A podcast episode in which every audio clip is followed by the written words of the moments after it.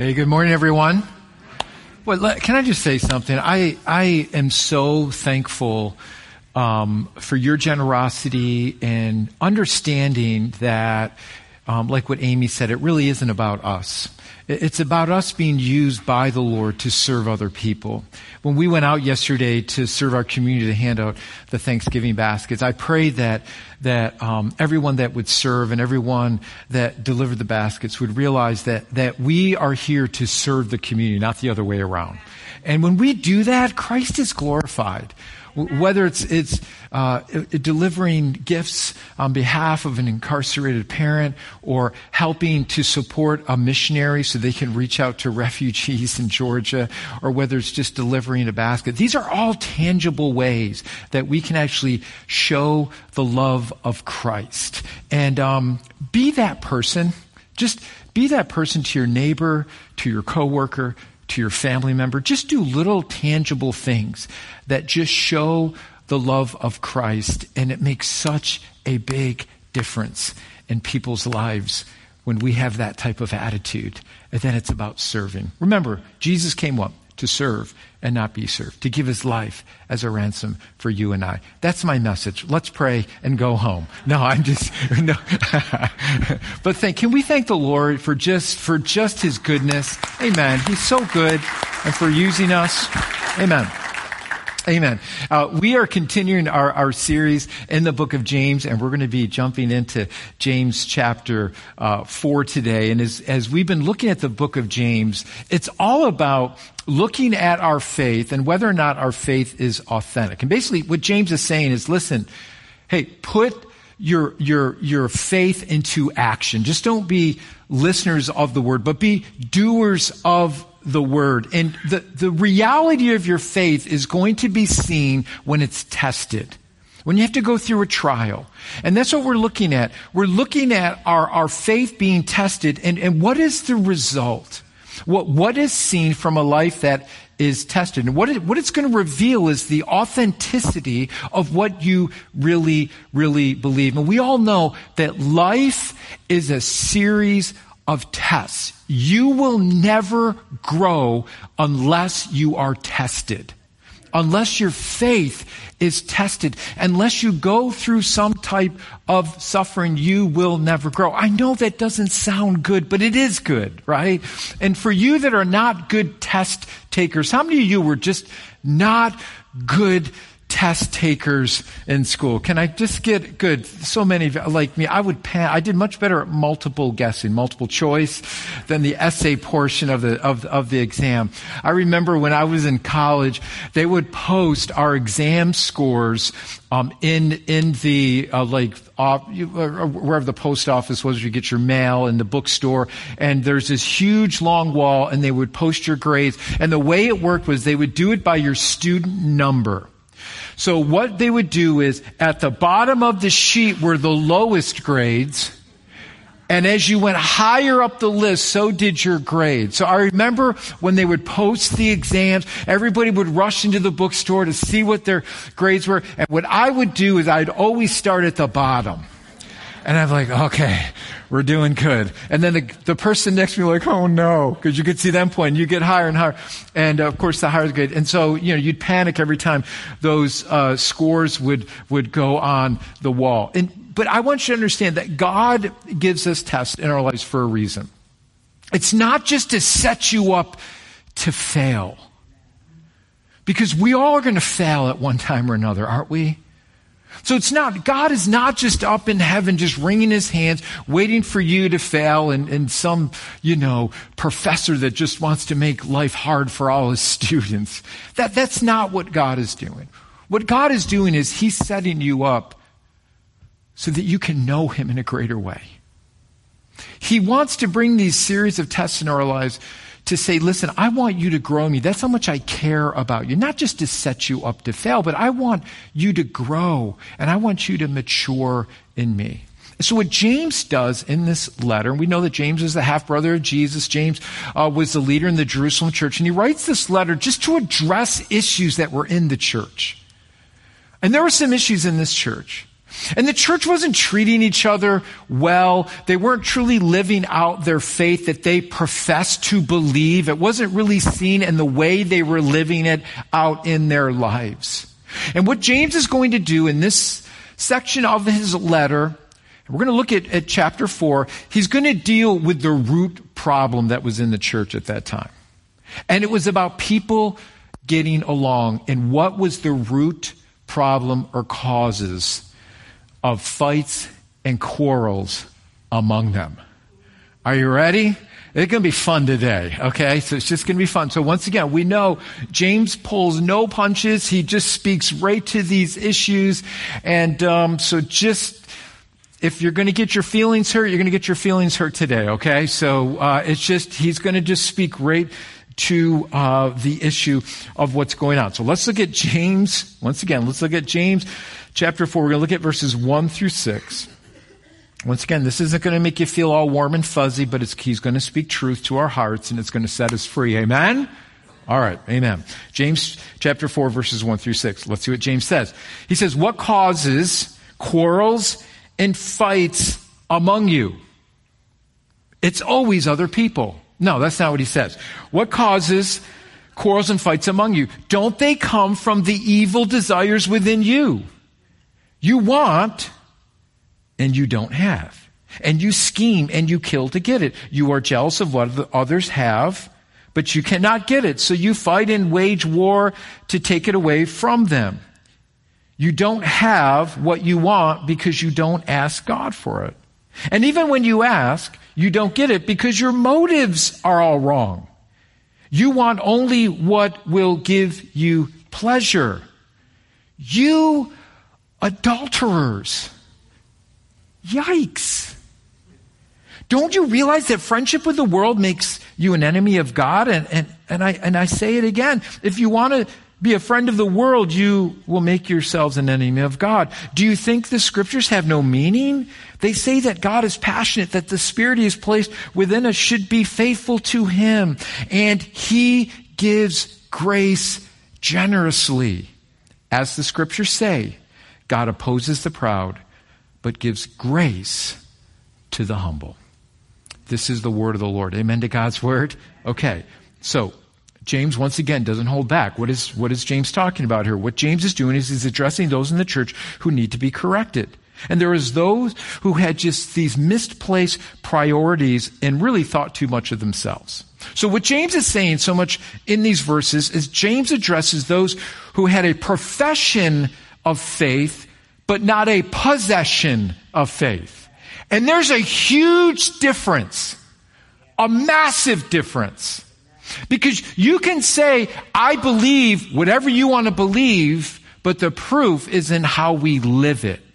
And what James is saying, listen, you have this profession of faith. He's saying this to the church, but he goes, this faith hasn't possessed you. You go to church, you do all the religious things, it looks good on the outside, but it hasn't possessed you because you're not living it out. You're not getting along with one another. You're only in it for yourself. In so many words, they weren't living out what they believed. And James makes this claim to say that if you follow Jesus and then you're bickering and you're fighting and you're not getting your way, something's wrong here.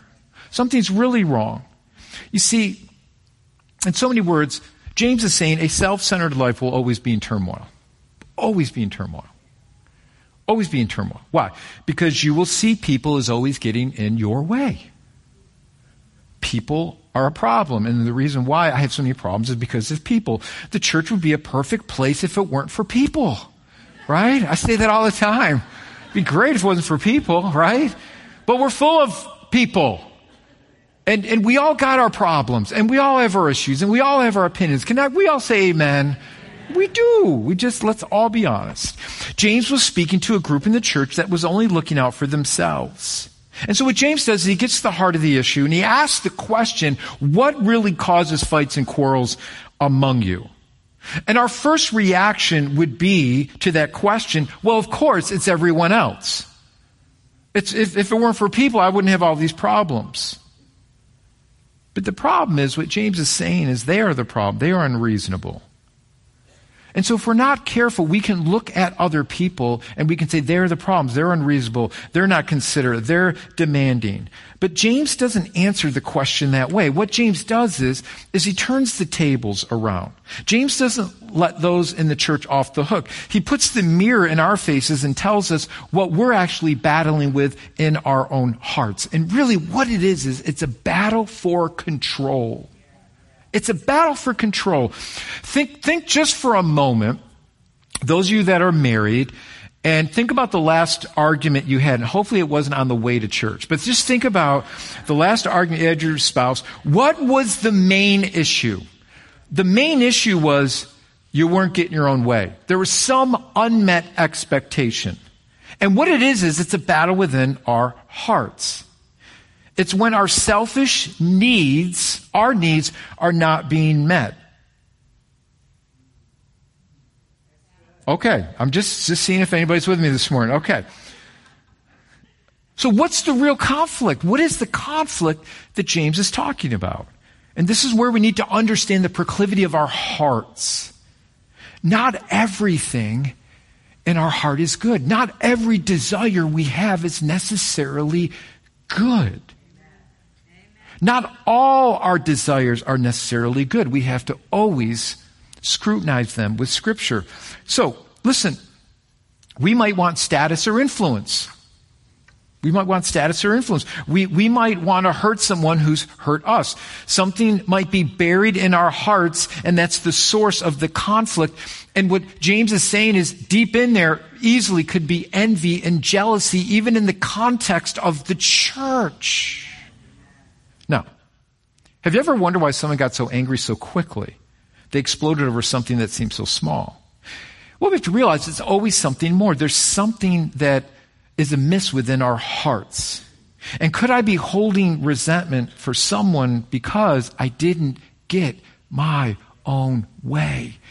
And some things we hold on to for years.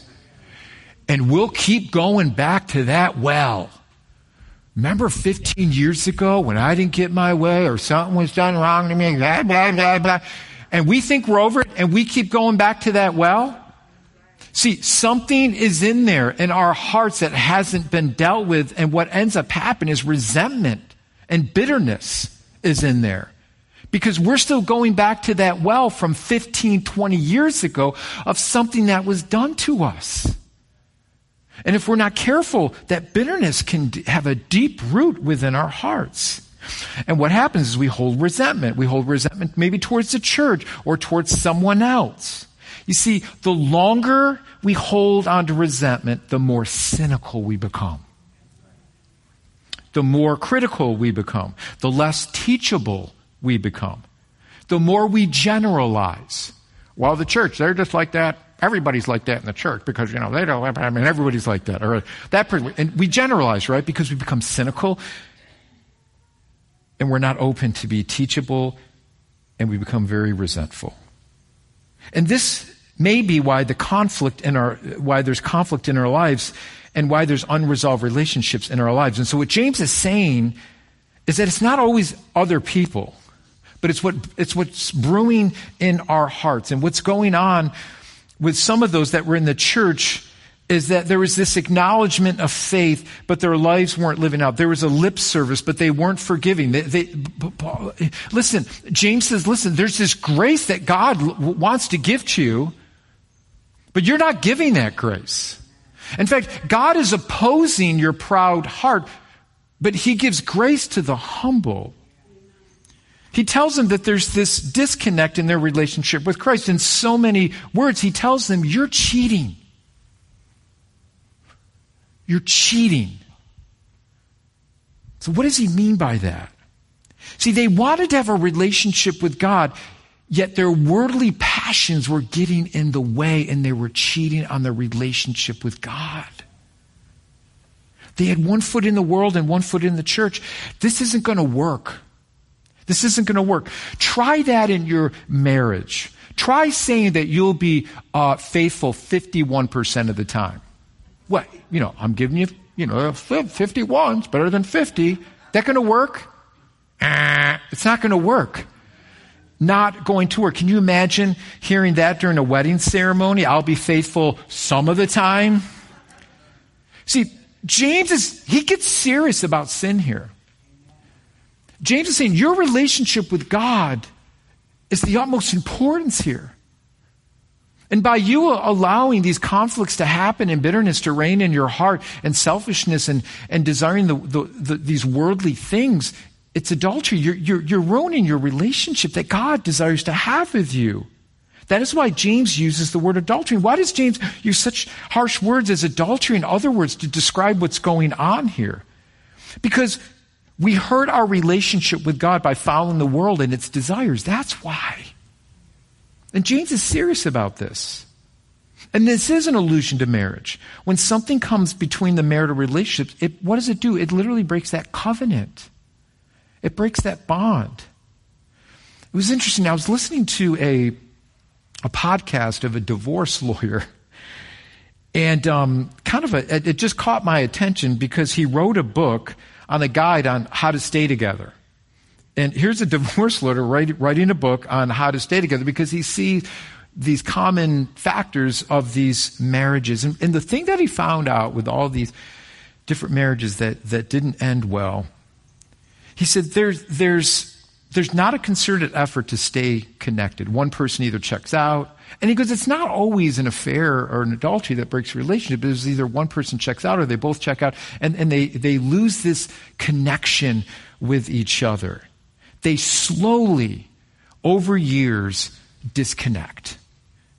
And what he noticed was it's not always a person that comes between them, but it can be other things. And I want you to think about this with your relationship with God.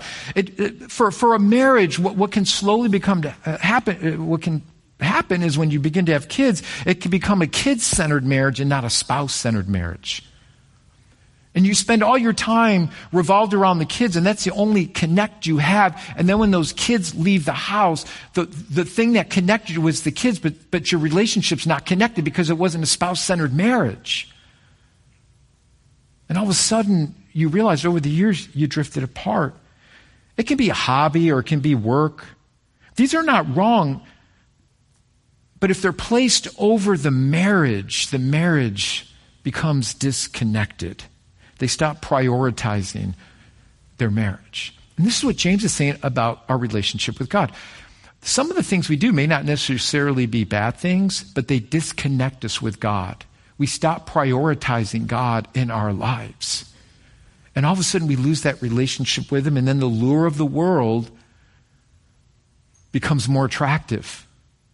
And then we slowly but surely fade away from God. You see, if our commitment to our marriage, let's use this as an illustration, if our commitment to our marriage is not first and foremost, something else will be, right? And we must be intentional, right? We must be intentional to make our marriage come first. We have to be intentional to do that. It's just not going to be, please don't put your marriage on cruise control because you're going to go right off a cliff. It's just not going to happen. You have to be intentional. You have to be intentional with your relationship with God. You have to seek Him and strive after Him and know Him in your life. You see, besides your relationship with God, your spouse should be the most important thing in your life. And James tells us that to be in love with the world is to be enemies with God.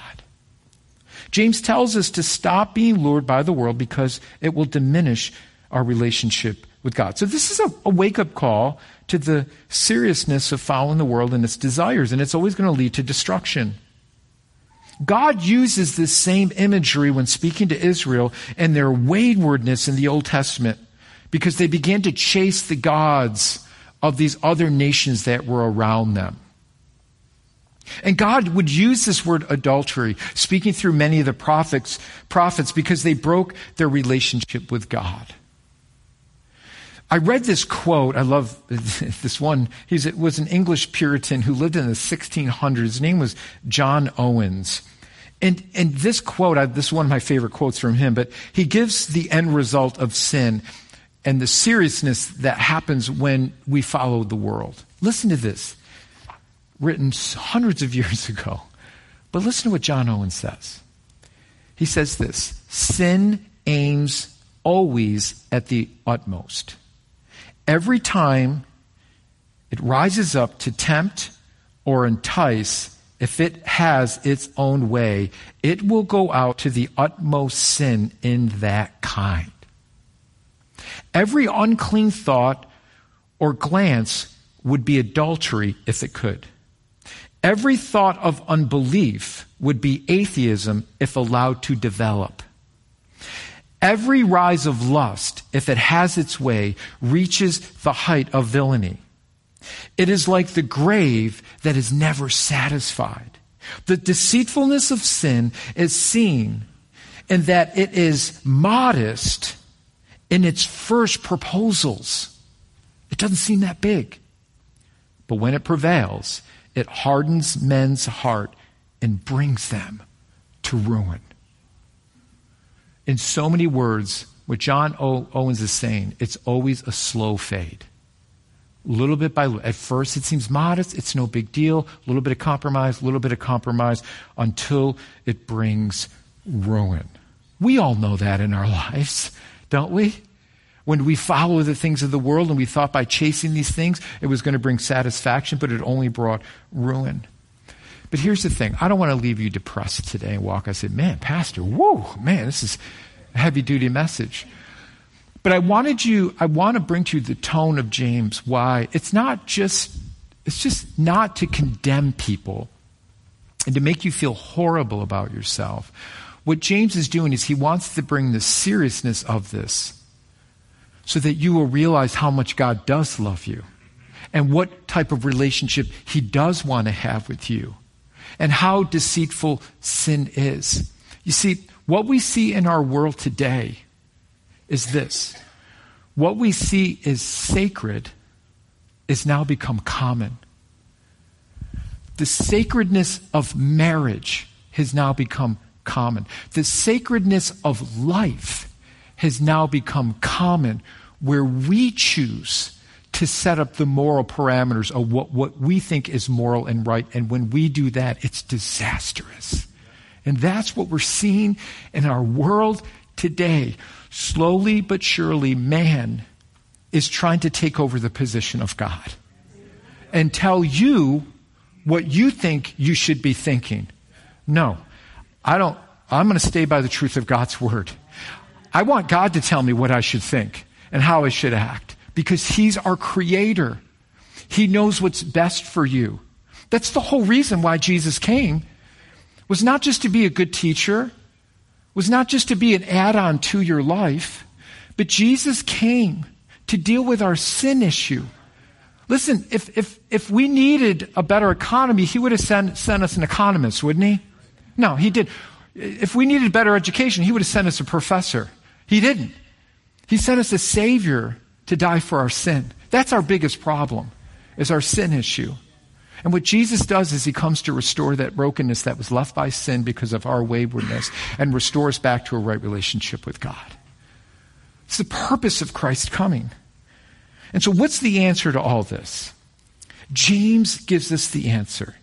The answer to combat sin is not by you just constantly picking yourself up by your bootstraps and saying, okay, I'll never do that again. I'm such a mess up, and I keep making mistakes, and blah, blah, blah, and, I'm going to, repent again and again and again and again. Listen, there has to be a change of mind and heart in your life towards sin in order to combat it correctly. And you will never do it in your own strength. You will be a failure every single time when you think you got it licked, because you don't. You don't. There has to be a change of mind and a change of heart. That's what repentance is. Repentance is a change of mind. I used to think this way. I used to think this was going to help me. It doesn't. And so when we repent and we change our mind and it changes our hearts, then it changes our behavior. And so what's the answer? Here's the answer to combat sin. And how do we protect ourselves from sin? The answer is humility. The less I think of myself, the more Christ is evident in my life. You see, humility Humility fights against a prideful heart. God will resist a hardened, prideful heart that says they can do it on their own. It's through humility. It's by saying, God, I need your grace. I need to be the one that takes the high road. I need to be the one that offers forgiveness. I need to be the one that is a peacemaker, that is willing to take that step of faith to bring reconciliation in a situation. I need to be the one that serves and not be served. I need to be the one that reaches out. I need to be the one that doesn't need to get the glory. I need to be the one that says, Jesus, it's for you and you alone I'm doing this, not for myself, but for you. That eliminates a lot of conflict and fighting when we have that type of attitude. And that doesn't mean you become a doormat and let people step all over you. That's not, because some people are like, what if I do that? People step all over me. Listen, when you walk in humility, you're going to look for ways to serve. You're not going to care how it makes you look or if it's beneath you. You're going to look for ways to serve. Even if it's not what you want to do. Humility. There's a story in 1 Kings chapter 12 about King Rehoboam, who was the son of King Solomon. Solomon was the wisest man to ever lead. Not even the nation of Israel, but to ever lead. People would travel far to come hear him and hear his wisdom. Yet towards the end of his reign, he was overly harsh with God's people. The people of God were no longer living in freedom in the promised land, but under this heavy yoke that was established by Solomon. And this is the exact thing the prophet Samuel said to him when they wanted a king. You want a king? Hey, we want a king like everybody else. He goes, okay, if you're going to have a king, then they're going to rule over you. You're going to have to give to this kingdom. You're going to have to give of your harvest and all this other stuff. You may have to have heavy labor to work for this king. Well, that's what we want. Okay, then this is what you're going to get. So when Solomon ruled, he became very harsh and very demanding. And when he died, his son Rehoboam became king. And he was asked to give counsel on the way he should rule. Now, he had a choice. He could ask the older, wiser men on how he was to rule, or he was going to ask his young buddies on how he should rule. How do you think that turned out? What do you guys think? All right, let's see what it says here, because this all has to go with humility. 1 Kings 12, 6 through 8 says this. Then King Rehoboam discussed the matter with the older men, the men who were in their 50s. In their 60s, in their 70s, 80s. Who had counseled his father, Solomon. He said, what is your advice? Here is his opportunity to change, to rule in humility, not with harshness, not with pride. Here's his opportunity. How should I answer these people that are crying out saying, you are too harsh on us? The older counselors replied, let's catch this. Oh, this is the whole thing of the whole message. Get this. This is so good. He said this, if you are willing to be what? A servant. Not have them serve you, but you serve them. That's the way to God's heart. When we learn to be a servant in humility, these people today, and give them favorable answer, they will always be your loyal subjects. How many would say that's a good answer? How many say that's a gospel answer? That's a good answer. But, that's not good when you start a sentence with but. But Rehoboam did what? Rejected the advice of the older men. Instead, he asked the opinion of his buddies, of the young men who he had grown up with, and were now his advisors. Now, what kind of advice do you think they gave him? They told him to rule harder. And because of Rehoboam's prideful heart, he didn't listen to his elders, and he worked Israel even harder and was more demanding. And because of this, the nation divided and eventually would be conquered by foreign nations. You see, what James is saying is a heart that is humble and repentant, God will always give you his grace. I love what Sam Alberry says here. Will the love of self draw me from God, or will love of God draw me from myself? You see, the love of God will always draw you from yourself to serve others. But the love of self will always draw me away from God because it will never be enough. I always want to be served. I always want to get my way. But the closer you become to God, the more you draw away from yourself. And so I want you to think for a moment. Think of a conflict you had. Think of a time you didn't get your own way. Think of something that you're frustrated with right now. And I want you to ask yourself this question. Not why didn't you get your own way, or why did that person act the way they did, or blah, blah, blah, blah, blah. Right? Ask yourself this question. What did it reveal about you? What did it reveal about your heart? Even if the other person was wrong, even if it was unfair, what did it reveal about your heart? In your struggle with sin and wanting our own way, James says, humble yourself before God. Remember, a true servant, it will always cost you something. It'll always cost me something. That's a true servant. And remember, as followers of Jesus Christ, we have died to ourselves. Right? We've died to ourselves.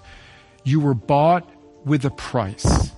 You are not your own. You will find the most freedom in your life when you lay your desires at the foot of the cross and let Christ lift you up. Walk in that humility in the way we serve, the way we love, the way we treat one another. What James is saying is your fights and your quarrels are not revealing what you're truly trusting. They're not showing what your profession of faith really is, because the gospel really hasn't possessed your life, because it's seen in your bickering and your fighting and you wanting your own way. This is James' call to us, to fight against sin and to humble ourselves and allow God to be lifted up in our lives. Amen? Amen.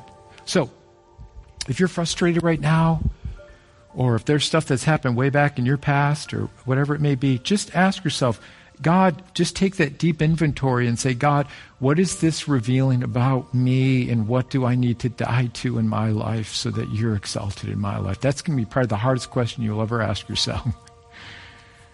Remember, don't ask questions you don't want the answer to. But we sometimes need to ask some questions in our lives, because God loves us so much, he doesn't want us to remain there. Amen? Amen. Amen. All right, I'm going to shut up. Let God deal with your heart today. Father God, as we bow our hearts before you today, Lord, we understand the consequence of sin is devastation. Thank you for the forgiveness that we find in Christ Jesus and the freedom. The way we fight that is not through our strength, but the way we fight that is through humility and through serving and serving God. Help us, Lord, that when things don't go our way, when we're frustrated about things, God, may we ask that question, God, what are you doing in my heart? What are you revealing in my heart? And maybe there's some things that, God, you need to dig up in our lives that have been buried in there that you want to deal with. Help us, God, to just seek you and to know that you are there to give us your grace and to find healing in you and to find forgiveness in you, Lord. Help us not to allow our pride and what we want to get in the way of what you're trying to do in our hearts and our lives. So thank you for this hard word. And it is a hard word, but a hard word softens hearts. A soft word hardens hearts. Help us to take this hard word and the truth of it and allow us, Lord, to be softened by it as we desire to serve you. So we thank you, Lord, for your word today. We love you. We praise you.